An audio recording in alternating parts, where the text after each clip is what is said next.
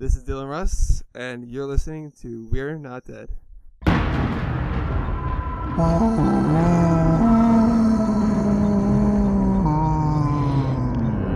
We're Not Dead, a podcast about a story of survival. Bang, bang, bang,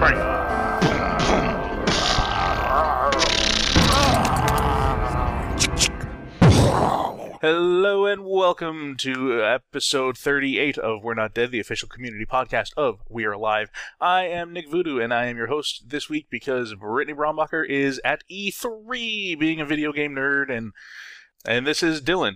And I'm Dylan Russ. And Dylan Russ is someone that I met at uh, the We're Alive meet and greet. We're Alive takes a bite out of the Big Apple uh, this past Monday. Uh, and he had lots of really cool things like a t-shirt that is awesome that many people have liked on the Facebook page. So if you're wondering who Dylan Russ is and why he's on the show, that's why is because he takes the time to build his own t-shirts and wear them to We're Alive events. So Dylan, you were there on Monday. Did you have fun? It was awesome.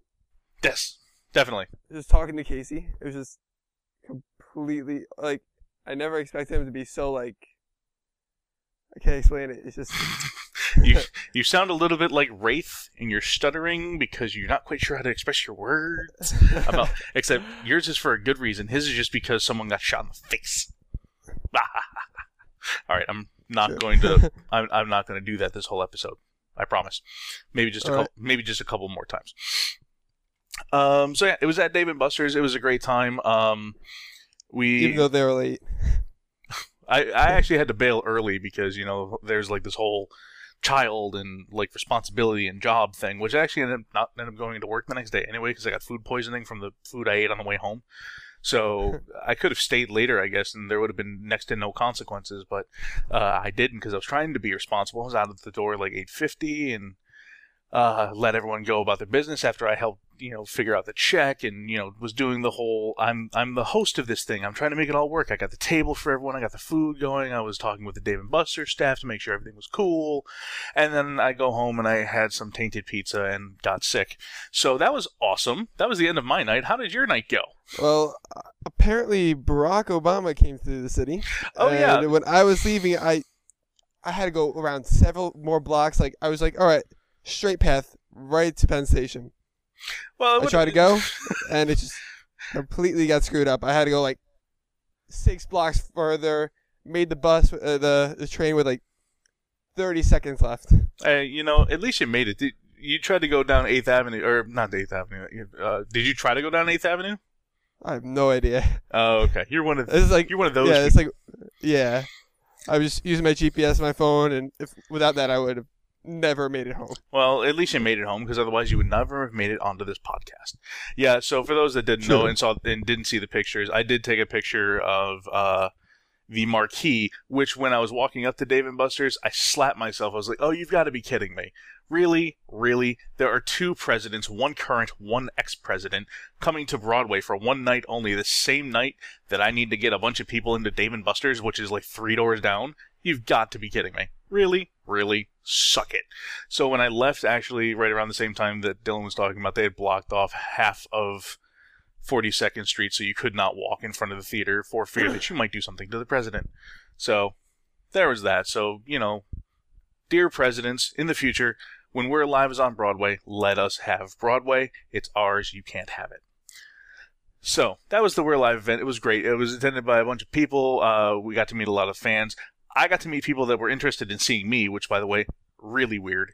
Um, because I, I, I'm me. I would expect people to want to see, you know, meet Grayson and Blair and KC, and then the first thing that happens was I had uh, this dude Edgar. Um, if you're on the Facebook page, you know who Edgar is. Um, and he came up and was like, "Are you Nick Voodoo?" And I was like, "Yeah." Can I get a picture with you? Yeah, dude. Absolutely. Um, you, you know I'm not really involved in the show, right? I, I don't do anything really special. He's like, no, no, no, no, picture. I was like, all right, cool. So I got my picture taken, and now he has me on a keychain. So that's cool. Uh, so Dylan, Yes. when did you start listening to We're Alive? Uh, how did you come to it? How did you find us? Uh, wh- who's your favorite character? All that stuff. Give us your bio. Well, I, I'm not sure exactly how I came across it. There's a couple possible ways. Well, one, I discover a podcast and I'm like, ooh, free stuff. I'm in for this. I agree with that assessment. And uh, I'm not sure if I. I don't know if you guys know uh, Scott Sigler. He's a he's another author. He's great. Who is it? I'm sorry. And um, Scott Sigler. oh yes, yes, yes, yes. I know who you're talking about. I'm not sure if I listened to one of his audiobooks and then found We're Alive or vice versa. Either way, it was life changing for me. Um, and I basically started there, and I got my cousin addicted because I'm like, James, you have to listen to this, and we just, we just basically bug out every episode, and it, it's great. Um, and then uh, Bert, I, that's why I made a T-shirt. I absolutely love Bert. Like the moment he came on there, I just I fell in love with him. He's awesome. Um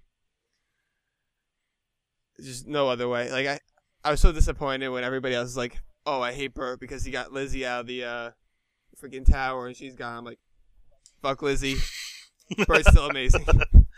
No, no, no, not Lizzie's fault. Bert's fault. Bert's fault. Uh, um yeah, so I think that's about it. I think that answered all your questions. Oh, right? what character do you hate? Oh, what? Uh, I don't know if I really hate any characters. Um, I didn't care for Angel at first. He's alright. n- Oh, He's not really. uh, I knew I invited you on this podcast for a reason. uh, um, I, I like Scratch is everybody hates her, but she ha- she has to be there.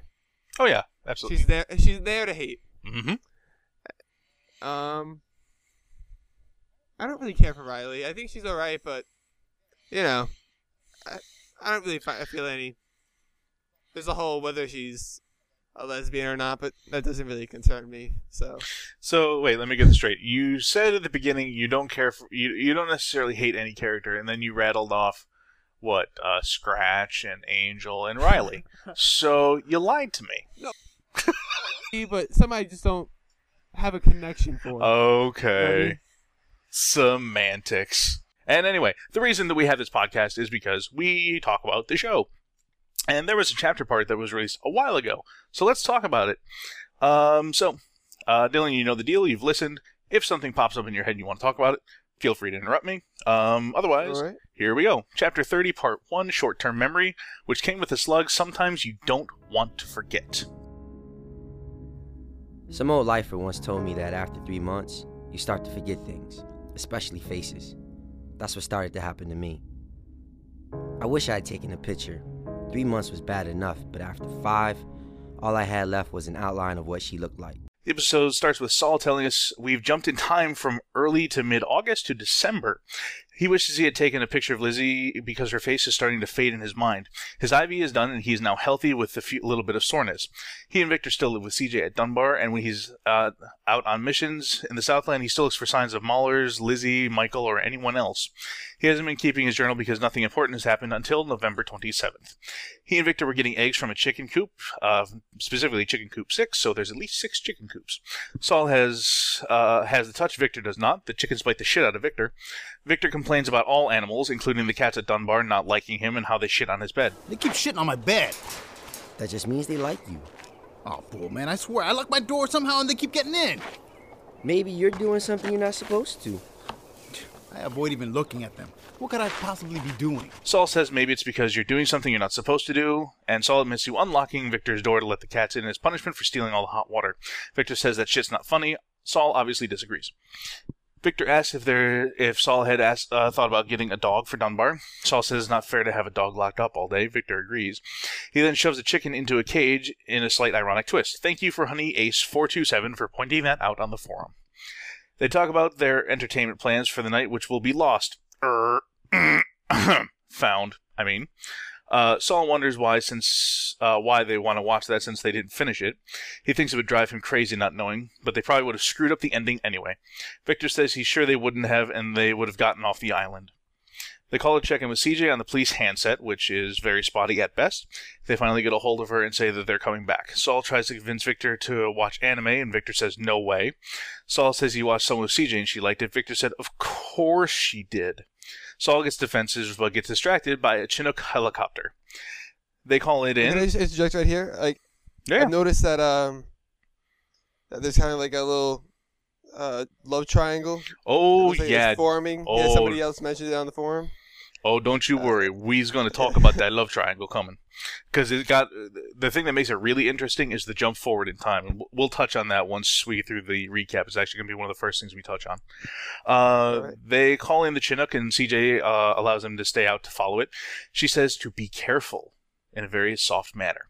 Saul and Victor look for the landing spot, but the trail goes cold almost immediately. They start looking. F- they stay out looking for six days and go out as far as Long Beach. On that night, on the sixth night, Saul and Victor spend the night outside. Michael provides a voiceover saying, The following was pieced together by various accounts. It might not be exact, but it's the best of what we know. And it's important to understand what happened and how it changed everything. Uh, We are introduced to three soldiers who are trying to communicate with someone. Fowler is in charge of the sat phone, satellite phone. He reaches someone who says the pickup is coming and they'll be there soon. They try to figure out how long they were out in the field, and they figure has been six days. The captain, who's a female, tells Fowler to finish up his map because she wants to turn it in as soon as they get back. The three soldiers who have obviously never watched Scream or any horror movie commit three fatal horror genre errors in about a minute, including "I'll finish it when we get back," uh, referencing the map, saying it's been qu- it's been too quiet, and they were disappointed and hoping to see something different. Their prayers were answered, and something calls out in the night. The soldiers turn on their night vision goggles and see eyes in the darkness. One soldier keep, keeps insisting that they pop the flare so the Chinook will see them before it passes them over. Victor and Saul hear the Chinook and see the flare. They rush off as the scene shifts back to the flare going off and all hell breaking loose. The Chinook takes a while to get down, and Fowler gets killed in the scrum. The female captain goes for Fowler's map, violating yet another horror movie rule for the fourth time in about a minute and a half, and pays the price with a pair of busted legs. She goes all Nancy Kerrigan and screaming as the Chinook, uh, and screaming uh, in the Chinook that I can't feel my legs, I can't feel my legs, which strikes me as odd because she's screaming and um, she obviously can still feel her legs in some manner. uh, excuse me. Uh, the Chinook closes up and takes Saul, uh, uh, takes off as Saul and Victor arrive. Uh, Victor says, "Let's go." Uh, the zombies are still around, but Saul says the body won't be there in the morning, so they have to look for it now. They scrounge for supplies off of Fowler, including his night vision goggles, his rifle, his unit patch, his name tag, his bag, which we presume also includes the satellite phone he used earlier. Victor notices the zombie Fowler dispatch has a number on its arm. They take note of its appearance, saying it's number 12, skinny and pale. It's got filed nails and conclude this must be Lizzie's little ones. Only they're not so little anymore. And that's it. That was the chapter. Seems like not a lot happened, but a whole lot happened. Like our recaps usually take a little bit longer, but not this time. Uh, so what did you think of the chapter? Personally, I thought it was. I feel like it's just gonna lead up to something really great. Like it's just, it's just like the little turning point where it's gonna be like, all right, everything's just gonna, all the answers to just be coming out right now. Like, like we're gonna, we're gonna find the answers to so many things within the next couple chapters, I, I agree. Like what? or at least I hope. Wow. Everyone always hopes that Casey will give us answers, but he always gives us more questions. The bastard.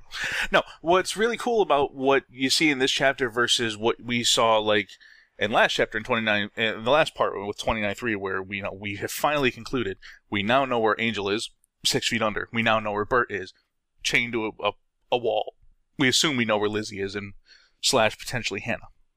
So the cool thing is, is now we've tied up. I think pretty much every loose end that we can think of in terms of season two's cliffhangers, and now we have six chapters to move forward in terms of now we have this new thing with LA, we have the soldiers, we have the sat phone, we have all this other stuff. We have the pieces and groundwork laid to push ourselves forward with the story and not have to cover old stuff. We can just cover new stuff. So that's cool. Um, so let's get into some forumy typey posts. Adrian HD, and like we were just talking about during the chapter recap, uh, what do you guys think of the impending love triangle between Saul, Lizzie, and CJ? Dylan, what are your thoughts? Well, it, uh, you obviously see now that like CJ is starting to feel a connection towards Saul and Victor because you know like in the beginning she just sent them all out and on like a suicide mission. Didn't really care what happened to them as long as she got like the information. Right, the But- stuff I was saying, like, oh, so what? If they happen to die, oh well, they tried to choke me the fuck out, so be it. But uh, I think I'm trying to. I see like a little bit of connection between like CJ and like sh- CJ likes Saul, and I have a feeling Victor is gonna end up liking CJ. I don't know. But- Maybe. I know there's a lot of people, like, I know that every drama has the shippers. Like, Harry Potter had the Hermione Harry shippers, the people that wanted Harry and Hermione to get together. It just was never meant to be. It was always meant to be Harry and Ginny and um, Ron and Hermione. You know, I, I feel like the the people that wanted Victor to uh, have a love interest, I don't feel like that's really in uh, the cards for him. I don't think that he and CJ are ever going to have a thing because what does that really gain us? Now, a love triangle, that's interesting. Yes. So, who knows? Um, and the other thing I was talking about where the, the jump forward in time is really significant. You know, we were just talking last season uh, about how Lizzie was sick and how she was puking. You know, the jump forward now in time, that puts us from June or July when, sh- uh, July, August, when she was getting sick. So, you know, you're talking maybe if she is pregnant, maybe a month and a half, two months into her pregnancy. And now we've jumped ahead an additional four months, so now we're like in second trimester and we're showing. So if Lizzie's pregnant and Saul is with CJ, that's going to be a really interesting dynamic if, you know, everyone happens to get into a room and is like, oh, you're pregnant because of him, but I like him, so now I hate you. So that could be something, and I do agree. Very interesting. I, I, I really do think that that is what's coming down the pike for this the, the, these folks is there's no way to avoid this love triangle because CJ's going to get butt hurt. Um, when I mean, she has to know that he's still looking for Lizzie. I, I would imagine she has to know because I'm sure he probably tries to push to the Southland as much as possible. But uh, it's hard to say. Yeah. Um, Pharaoh AJ, or I don't know how you pronounce his name because he's very new and this was his first post. Uh, I assumed behemoths somehow were turned and metamorphosized almost immediately, same for jumpers, fast ones. These little ones seem to imply that at least one of the zombie leaders knows how to create these things and what would happen developmentally once they were created. So maybe the tattooed man or the man in the pinstripe suit had something to do with it. By the way, that, that'd be the same person in our opinion. Um, Yeah. to do with the outbreak in the first place and knows how to harness the effects of ground zero or whatever biological phenomenon is happening there.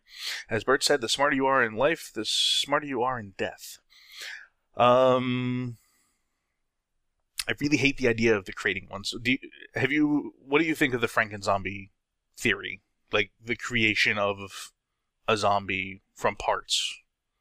Yeah, I I'm not really thinking that much. I think more like a like maybe the behemoths. It's like uh they pumped them with adrenaline. I, I think more of a biological than a uh, you know that's a whole different genre of sci-fi. It's just more like I think of more realistic, and I think that's what Casey does too. So, sort of more of a DNA thingy, or are you talking? Yeah. Okay.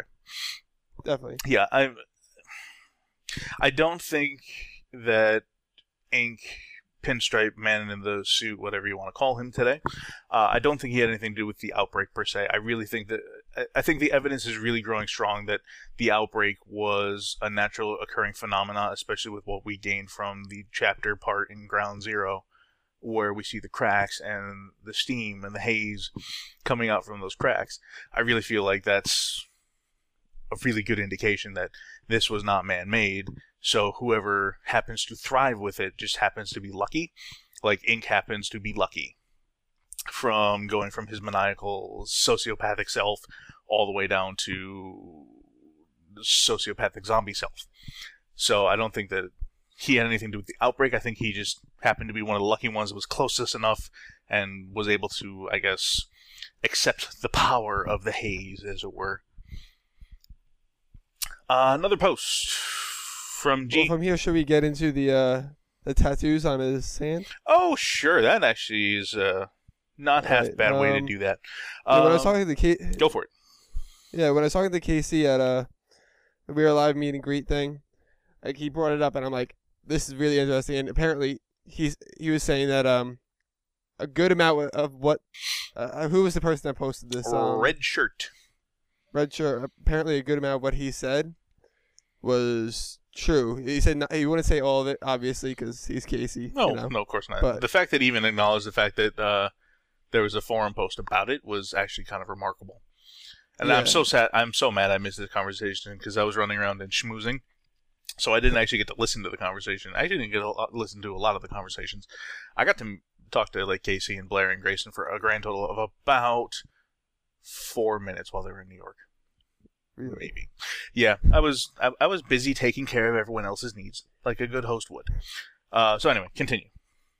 Um, yeah, and Casey was like clamoring about um, uh, that like the guy even knew what that he even saw underneath the uh, sleeve what the tattoo was going with, and the fact that he pointed that out makes me think that that part of uh, his theory is correct about the DNA.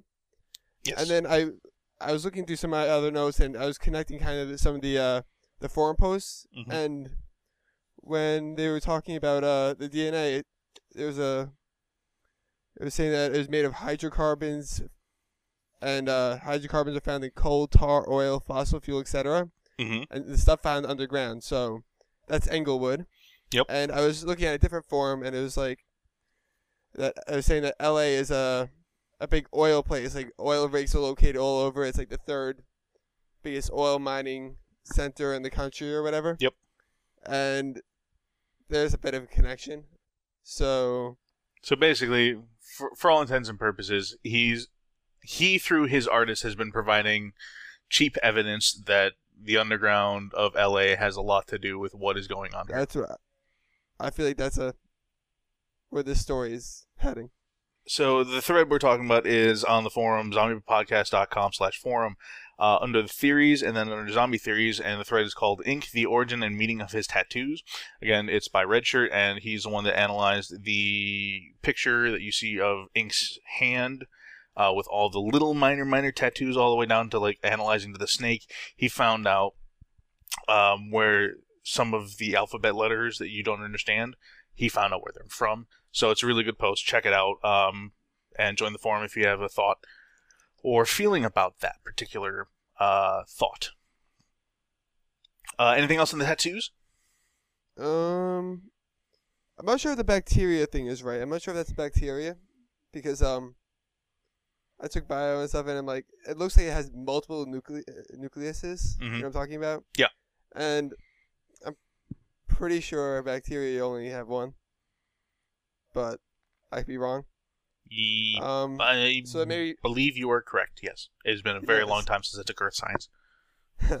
um, so I have a it's just a.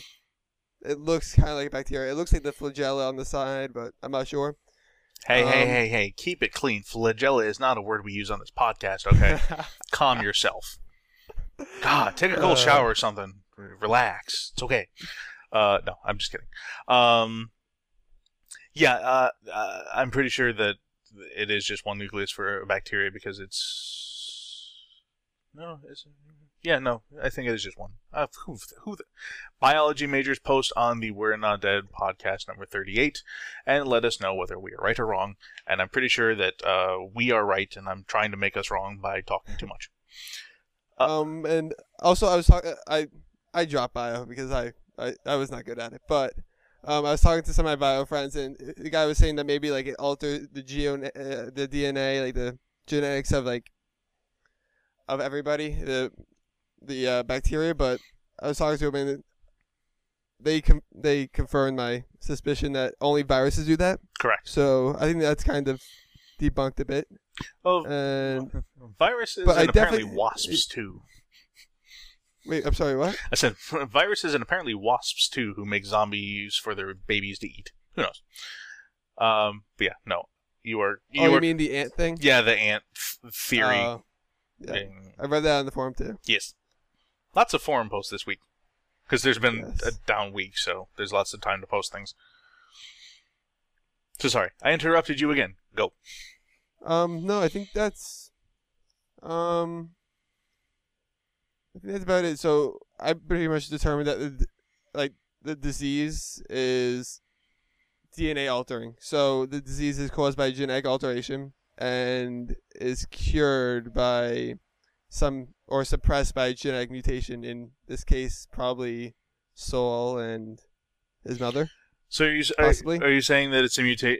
Are you saying that like the haze causes a mutation and like is then transmitted by saliva? Or are you saying that it's a genetic mutation inherent to all people that some people? No, I'm saying that the repre- haze or and bites cause ge- genetic mutations that Oh, okay.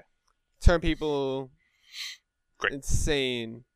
Per say. Insane, crazy, and okay. Yeah. No, I get what you're saying. I just wanted to make sure that I was clear that it's not like the. Uh, ah, I, I can't bring it up because it's a spoiler. Um, if you have watched The Walking Dead season two, you know what I'm talking about. You know what I'm getting at. Moving Oh, along. yes. Moving along before we spoil it. Oh yes. because I got I got bitched at recently for spoiling things about uh, Walking Dead. So I'm inclined to not do that here. So I'm not going to. Um, next post is Gene 2. Before the apocalypse, the hospital in LA would have had a nursery with dozens of babies. There were also a lot of drugs and steroids of human hor- human growth hormones. There's supposed to be a G in there. Human growth hormones, there we go. That could have been mixed with the zombie blood to make infected cocktail for the babies to drink, which then results in the behemoths. Oh, I'm sorry, the the little ones which grow into behemoths. I think is what his post was. I may have accidentally cut part of his post out. Um, so I'm not again. I'm not. I'm really not sure on how I feel about the little ones in terms of their growth and what they become. I kind of see what he's saying. Like maybe like the little ones are a basis for how the special zombies, if that's what we call them, I don't know. Um, Yeah. How they branch off into different sectors, like the jumpers, the runners, the behemoths, so on and so forth.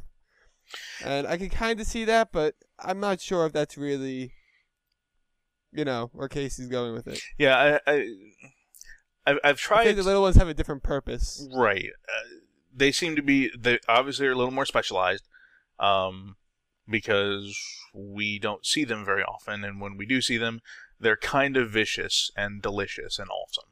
Um, you know, we've seen them a grand total of three times. We've seen we've even seen Ink more than we've seen them.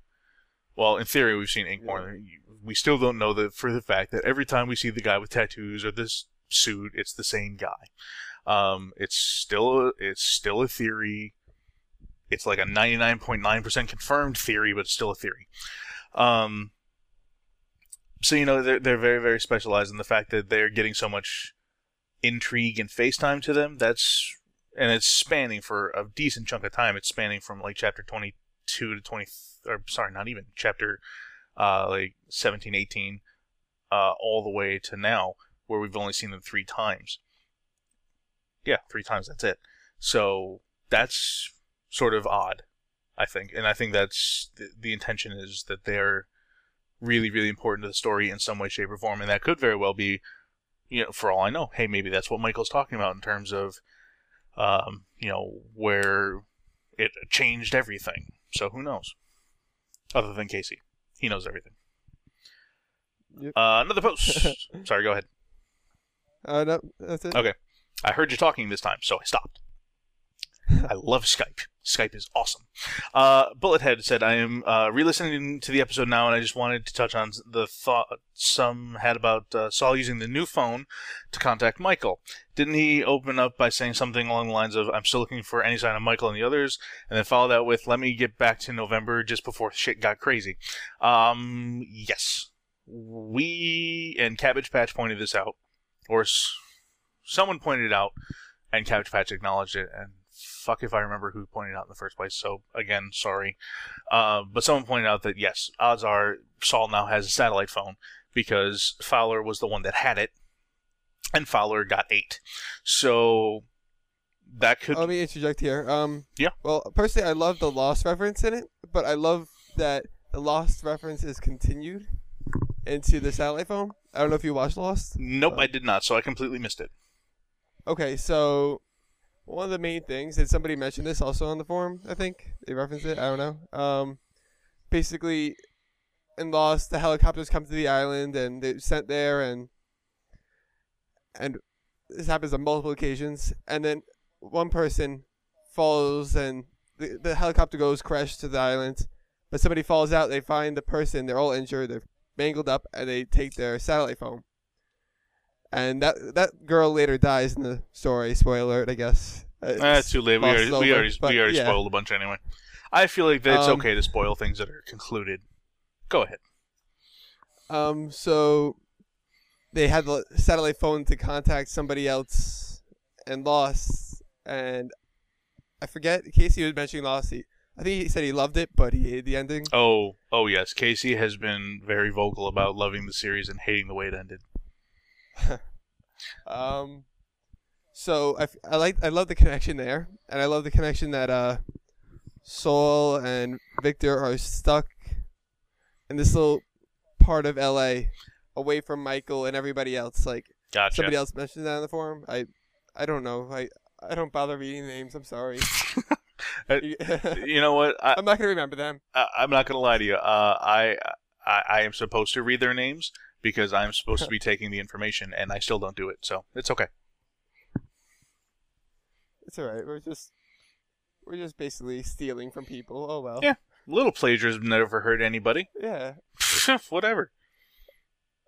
English teachers will Oh man. greatly disagree though. Man, I married an English teacher. I'm screwed. All right. Um, Honey Ace 427, the aforementioned person who um, caught the cool little uh, everyone should be free, and Victor puts a chicken back in the coop. Um, another thought with their ability to watch TV, does anyone think that they would watch zombie flicks? Sorry if it's been asked before. Cons, it's a little too close to home. Like after your pet dies, you're not going to want to go watch Old Yeller.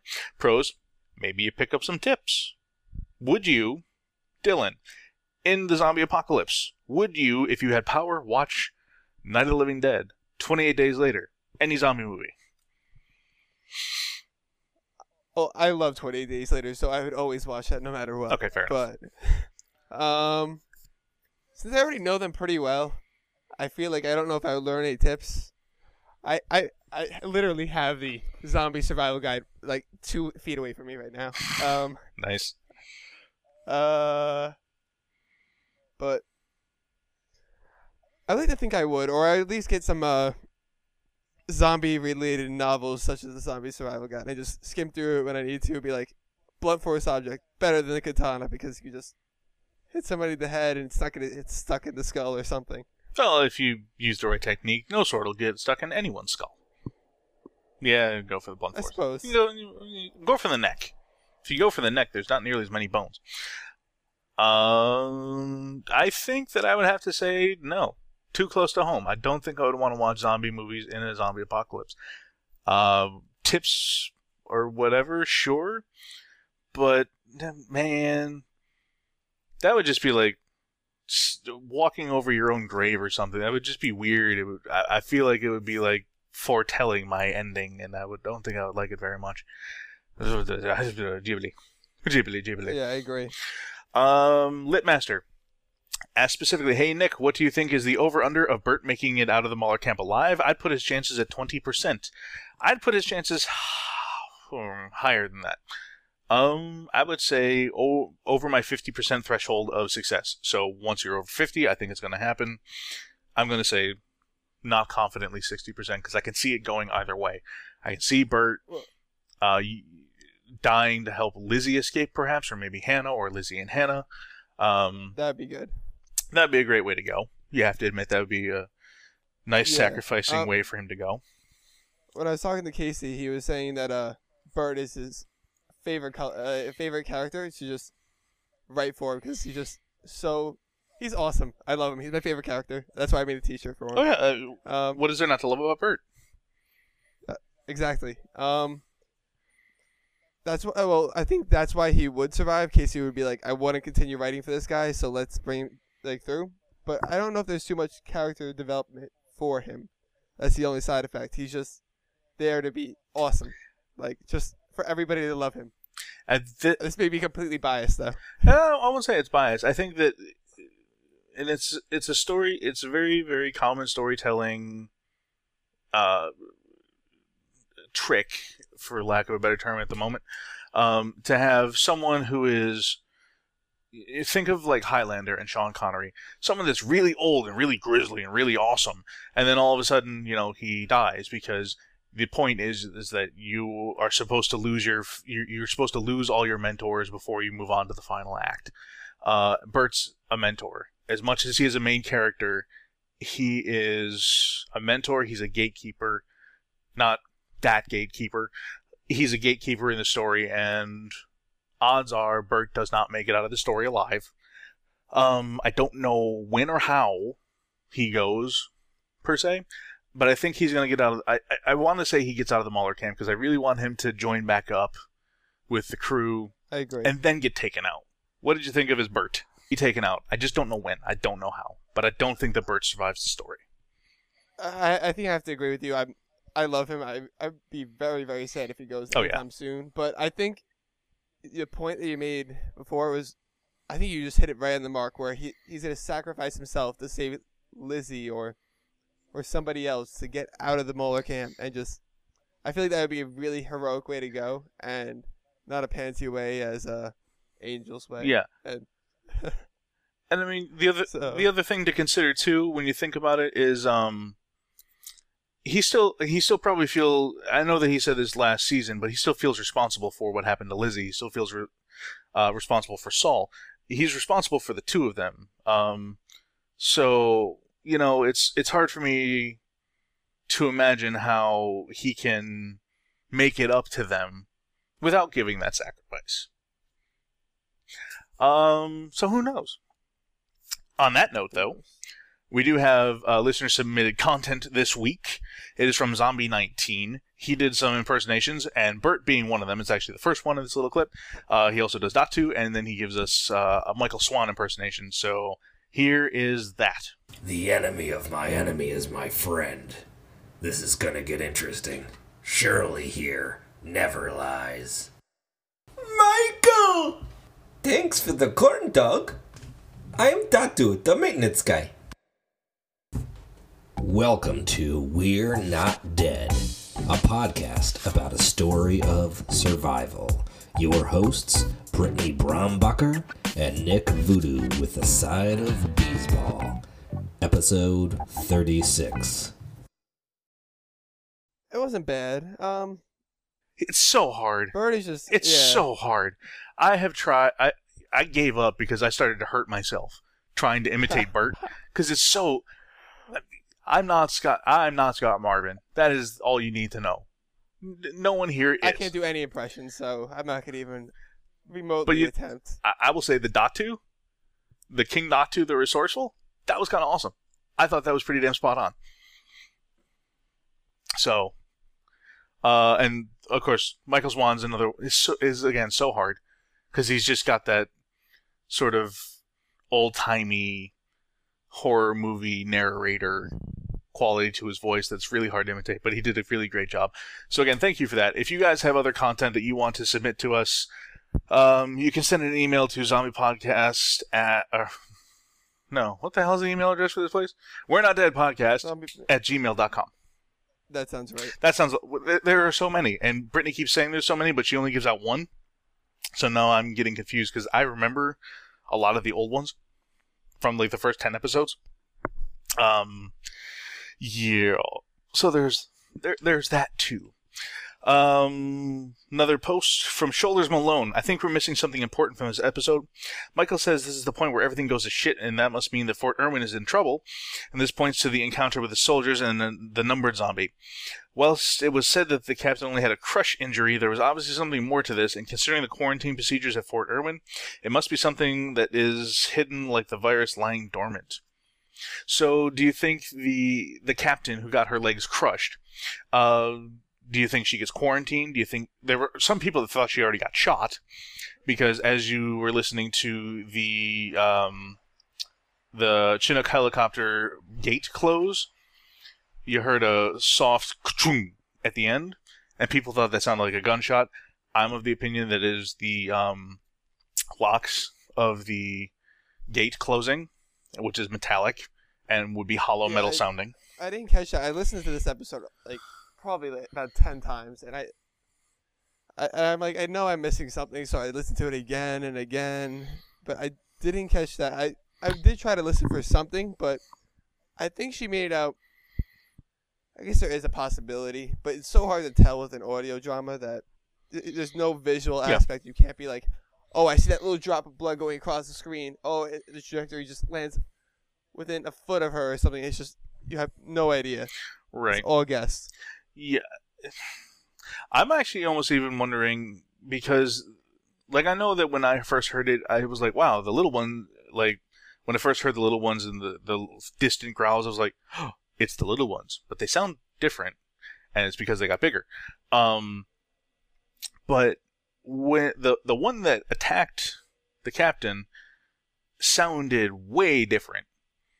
I'm almost wondering, now that I'm thinking about it, if maybe the little ones don't turn into behemoths because man that sounded really deep and guttural and it was like the just the execution of that particular moment was just so different than what we expect out of the little ones and not to mention it seems like the little ones with the sharpened claws and and resistance to being injured it seems like their their motivation would be hack slash and not so much crush at least in my opinion i don't know what anyone else thinks Yeah, yeah, But that you- sounds. you know what I mean? About right. So Yeah. I'm wondering what it was that attacked her. Do you think it was a little one? Do you think it might have been something else? Well, wasn't there multiple zombies? I may have been mistaken. Oh no, there was definitely multiple things going on. Yeah, so I feel like it's really easy to be crushed somehow. I I feel like there's just so much going on that anything could happen. You know what I mean? Like, so Eh, can I see that? I don't know. That's that's that's another one of those lovely things that because it's an audio drama, who knows? Um, I'm having a hard time coming to grips with the fact that a regular zombie can do that damage. Personally, I'm also having a hard time coming to the grips with a little one doing that damage, even if they are bigger. I understand I'm still calling it a little one, but I understand it's like adolescent one, I guess, a preteen, Little one sounds better. Don't even switch it. uh, the, the Justin Bieber one, uh, whatever. The tween one. the tween wave zombie? Yes. Uh, uh your music sucks zombie. Bang. Um so i don't know. It's it's hard to know what what crushed the lady's legs. Um it's hard to know whether or not she's infected with anything because obviously the the chapter cut off and we don't know how she is. Um but i mean usually like crush injuries don't turn you. Michael got crushed in some way shape or form at the waterworks and he didn't turn. He just broke his arm. So in theory she should be okay but we don't know. Yep. um, Um, but again uh, for those that thought that there was a gunshot there I, i'm sticking true to my theory that uh, that was the helicopter gate closing and then you hear two you hear the the lock sliding into place and clicking home so that's what the tunk sound you heard it wasn't a gunshot in my opinion yeah, I, I have to agree there. Yeah. Uh, right. Um, let's see here. So we had a couple of advertisements Oh yeah. for We're Alive this week. One of which was um, for a zombie love story, which caused absolutely no fuss or controversy whatsoever.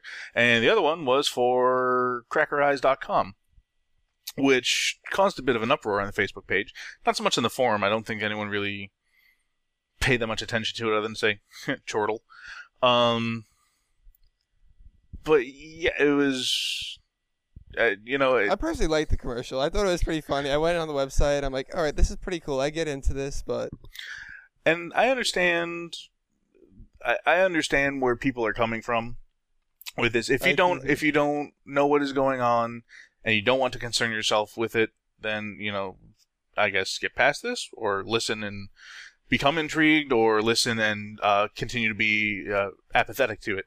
Um, but it was it was brought up on the Facebook page by a couple of people that they, they found it insensitive and that because again, if you didn't, if you are, if you do what a lot of people apparently do, and you skip past it, um, it's a website that you take rap lyrics and turn them into air quotes, uh, plain old English, not like ye olden English, but like English that you and I are speaking. Um, and some people took offense to it and said, you know, it's still English what's being said, and uh, it's uh, it's something to be aware of that people are, uh, you know, people will associate this horrible thing with uh, We're Alive, and you have to be careful of your image and all this other stuff. So, and I mean, it, it was a good long conversation. It's on the Facebook page still if you want to read up on it. It's really long. It's Yeah. somewhat I don't want to say somewhat heated per se, uh, but it's a conversation that if uh, you know there are people in the We're Alive universe that uh, did not like that per se, and did not um, care for it at all. So uh, odds are it's going to be it's advertising. It was paid for, so odds are you're going to hear it again on Monday. Uh, when the next I don't know. Maybe uh, maybe after this outroar, there who knows may possibly be a refund, but I don't know. I I, I could see their point of being of being a little racist, but uh, like I'm really against like racism and stuff. I, I completely support that, but I'm like, I, there's a point where you just you're becoming ridiculous. You know, like I am I allowed to say this? I don't know. You- Is this allowed? You This- say whatever you want. If I don't like it, I'll have bees bleep you or something. I don't know. You're you're free to say what you want to say. Yeah. Um. I don't know. I feel like just people were getting a little too heated about this. It's just it's a commercial. Get over it. It's not like Casey's like, oh, I hate, I hate this race or that race or these people are just no good. It's just, it's a commercial. And I, I completely understand that point. I think, and I'm not I'm not going into what I think. I'm not going. I I. We all know I have the ability to be a contrarian, so I'm going to do that for the sake of doing it. Um, you know, the point being that there are people that can be offended, and you have to be worried about your image, and that's really a lot of what the point that people were bringing up is. You have to be concerned about your image, uh, especially as you were growing in uh, size and popularity, and which brings us to the general idea of the Audies, which happened, and the reason why we had the whole get together in New York, which consequently, We're Alive uh, did not win. Unfortunately, uh, they lost to Sad face. Oh, sad, sad, sad face. We need to send Bert after the Audie Award judges. Uh, they, uh, We're Alive did lose. Uh, they lost to a BBC Mary produced. had a little lamb. They told them. They told them. You know, there's a second verse to that song. Um, We're Alive lost to a BBC produced uh, audio drama. So I guess if you're going to put a feather in your cap, you lost to the BBC. So that's kind of cool to be mentioned in the same even category as the BBC. That's really kind of cool. Um, and that was the whole reason that we have uh, that We're Alive missed an episode and all that other stuff. So we are sorry that that has happened. Um, I say we as if I have anything to do with it, uh, but you know it had to be done. They had to come out here. There was no one to produce the episode. Um, but they lost. They had a great time in New York. I hope my city is wonderful. It is awesome, and we actually have some decent weather here, which was not forecast for, which is delightful. We did get rain yesterday, but it was really delightful and nice today and yesterday uh, for most of the day. So hopefully they got to see the better parts of New York. Is really what it comes down to. Yeah, I, I was happy because it was just the perfect temperature that you could literally run around the entire city and just not be overheated. Yeah, that is the word. Like if if no if you are out in the suburbs or if you are out in rural areas and you're listening to this podcast, uh, there is nothing quite like um, urban jungle heat. Oh my god, it is terrible because you are roasting off of blacktop and more blacktop and sidewalk, and it's just terrible. Uh, and it's always humid. It's never dry heat. It's always humid heat, at least in New York. Uh, New York is just a horribly, horribly humid place during the summer at times. Um, so that's that. Is there anything else that you, we did not cover that you wish to cover about this episode? Um, Because I know we spoke about a whole bunch of things beforehand. uh, some guy, what, well, somebody mentioned the uh, satellite phone. I thought it was kind of cool that um, well, they, they mentioned that he thinks in an ideal situation he'll call them, and they'll have to use the secret code or something like. oh, like The the man lo- loves his beef tacos, or right the something like the that. hidden the the, the Yeah. code that Michael might put into it. I feel like that'd be so great. It'd be like, oh my god, I found this phone. I'm gonna call them, and, everything's gonna be great. and then it's just gonna be a complete letdown, and it's just gonna be like such a disappointment to him. I feel like that. I love that tension. Whenever we, like, even in The Walking Dead, I'm like, let this guy. I can't. Oh yeah, I can't say the spoiler. No, yeah. that- that- Again, there are people that haven't seen it, and let's Walking Dead. I d- damn it. It's the closest thing we can compare it to, but I know. whatever. But I like to see tension in the show. Like, I'm like, yeah, this is the main character. Let him die, so everybody else is like sad. It's like a horrible way to think, but it's just it adds to the drama and just makes the show that much better. Yes, I concur. Uh, and somebody else wrote in that um, again, don't know who it was. That uh, the journals may be in the backpack because um, Michael may have been like, all right, you guys are now writing journals to yeah, find out, you know, what's going on, and uh, maybe that's how he pieced together all the information from what he knew. yeah. It's hard. It's gonna be fun to know what pieces he has to piece together from. Does Saul and Victor get involved? Is CJ involved in it? Do we go all the way to Lizzie after a rescue? Is that involved in it? Because you know, shit starts hitting the fan. So what's the shit? Where's the fan? Who who are the blades of the fan? Et cetera, et cetera. And so it Well, did well did he really say like something bad happened? I don't remember that. Oh, I no. remember him saying it's, it, he everything changed. Yeah, it's uh what was the I have it in my show notes and it's the exact exact exact quote is uh it might not be exact but it's the best of what we know and it's important to understand what happened and how it changed everything. Um now you can always presume that that is a negative. It doesn't necessarily mean it is a negative, but it could be a negative.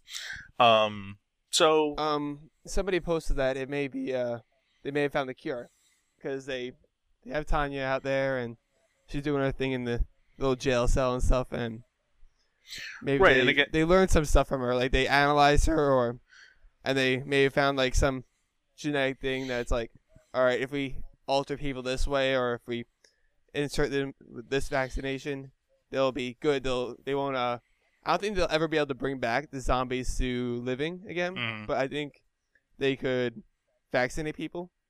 Yeah, I think I would I would agree that you may be able to vaccinate, especially if it's like a DNA thing that we were talking about earlier. You might be able to vaccinate against that because you might be able to to create an antibody to whatever virus it is, if it is a virus or a bacteria. Again, who knows exactly what is causing it? Um, but I think I, I don't I don't I don't think there's a way to change people back but you could probably prevent the people from that are have not turned from turning, uh, which seems to be the evidence that we were given from um, Tanya and Saul, or at least so far Tanya, definitely Saul. Uh, Saul is not turned. We have just seen Saul. It's four months down the road. So yeah, for all we know, Tanya is perfectly healthy and fine out of her cell now because it has been four months. We don't know what's happened in those four months, but you know, that's a lot of time in this world to figure something out. So there's there's that part. Uh, um, good. Uh, what do you think uh the map is about? That is a question that I have not put much brain power to. The only thing I can think of is nothing. I'm not gonna lie. I really don't know what the map. I I tried to think of why it was like it's a cartography map, but it's like yeah, but why? You don't need to know the topographical features of Los Angeles. My understanding is that Los Angeles, for the most part, is pretty flat, and then there's some surrounding mountains, like most Um, places.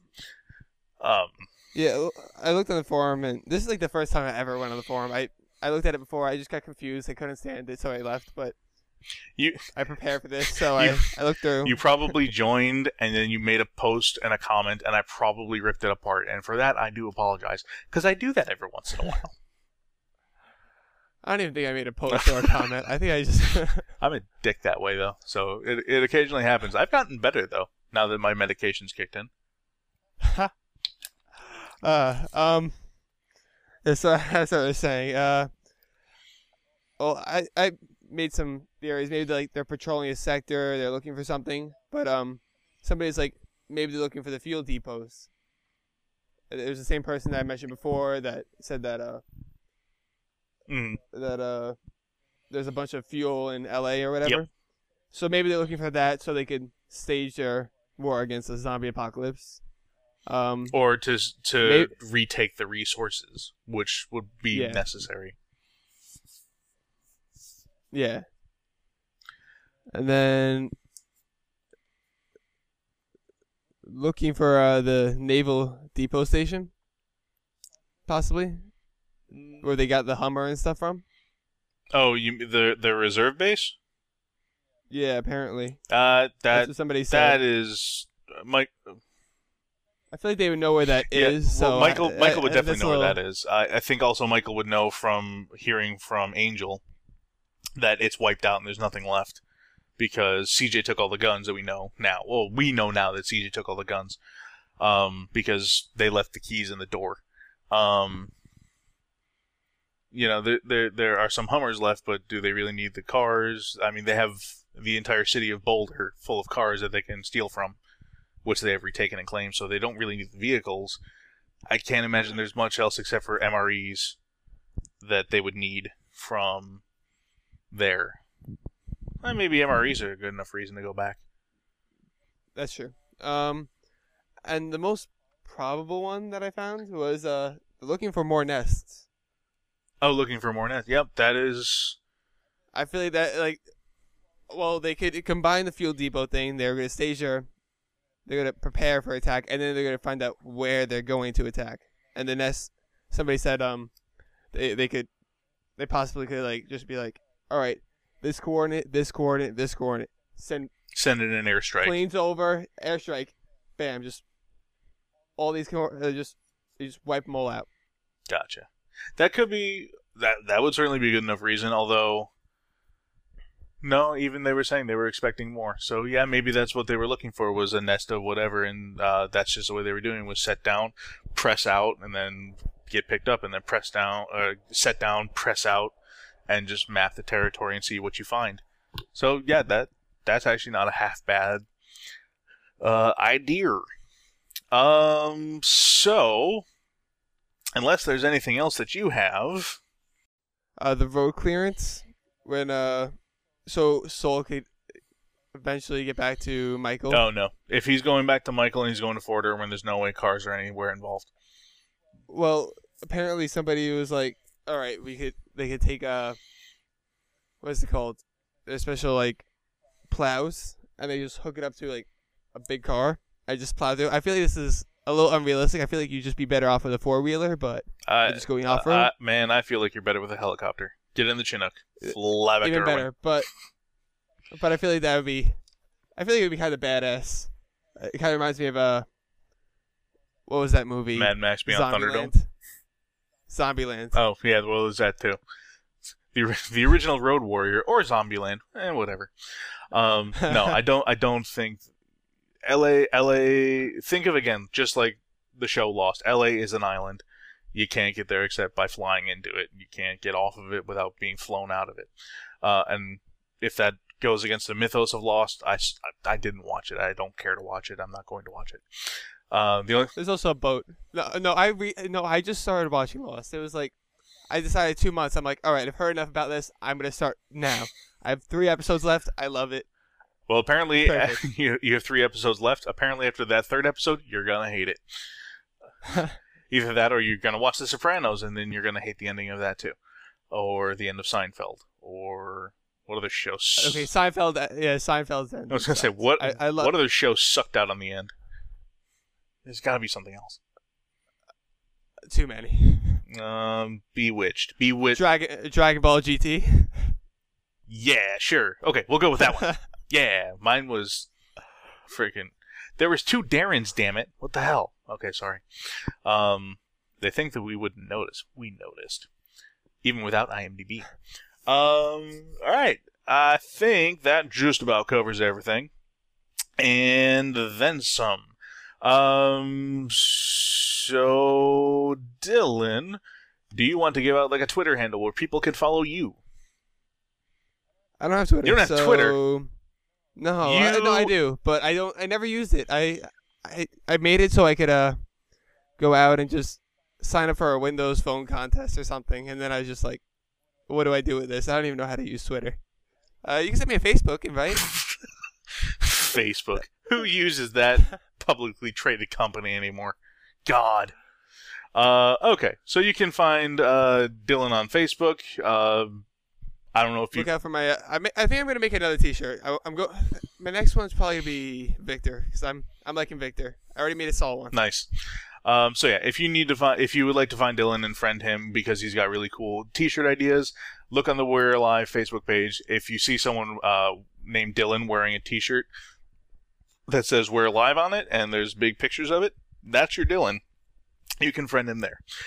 Um, so I think that pretty much wraps it up. You can always find me in Nick Voodoo uh, on Twitter because you know I'm normal and I have a Twitter account. Um, at n i k v o o d o o. Nobody cool has Twitter. Don't ignore him.